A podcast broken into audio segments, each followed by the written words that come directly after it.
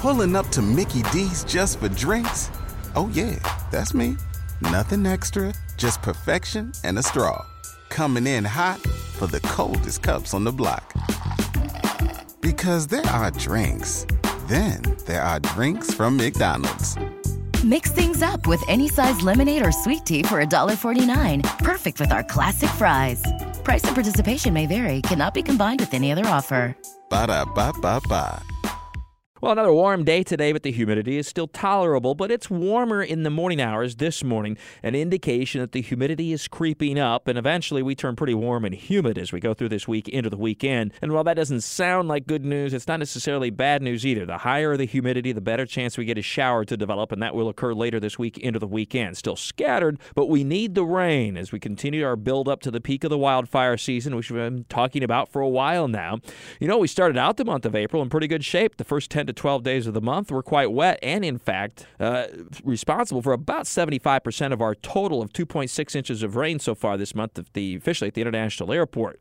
Now, about 10 to 12 days ago, we had the rain on a Friday with severe weather, but since then, the rainfall has been pretty meager. So the majority of the rain falling the first 12 days of the month, we're drying out quickly now, and uh, that's it's going to be relatively critical over the next few weeks. It looks like a few showers and thunderstorms will develop, especially Friday and Saturday, as the sea breeze pushes inland.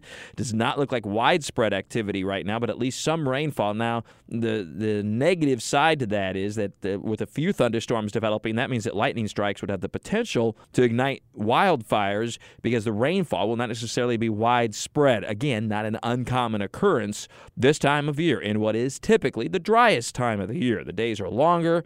The temperatures are warmer, humidity is lower, we don't get a whole lot of widespread rainfall, and it all adds up to the peak of the wildfire season. Nothing at all unusual over the next few weeks. We just have to hope that Mother Nature turns the faucets on at least relatively early uh, compared to what is average, which is June for our, our start of at least of our quote unquote wet season. With our weather all the time, I'm Chief Meteorologist Mike Buresh from the CBS 47 at Fox 30 Action News Jax First Alert Weather Center for News 104.5 WOKV. You've worked hard for what you have your money, your assets, your 401k, and home. Isn't it all worth protecting? Nearly one in four consumers have been a victim of identity theft. Lifelock Ultimate Plus helps protect your finances with up to $3 million in reimbursement. LifeLock alerts you to identity threats you might miss, and if your identity is stolen, your dedicated U.S.-based restoration specialist will work to fix it. Let LifeLock help protect what you've worked so hard for. Save 25% off your first year on LifeLock Ultimate Plus at lifeLock.com/aware. Terms apply.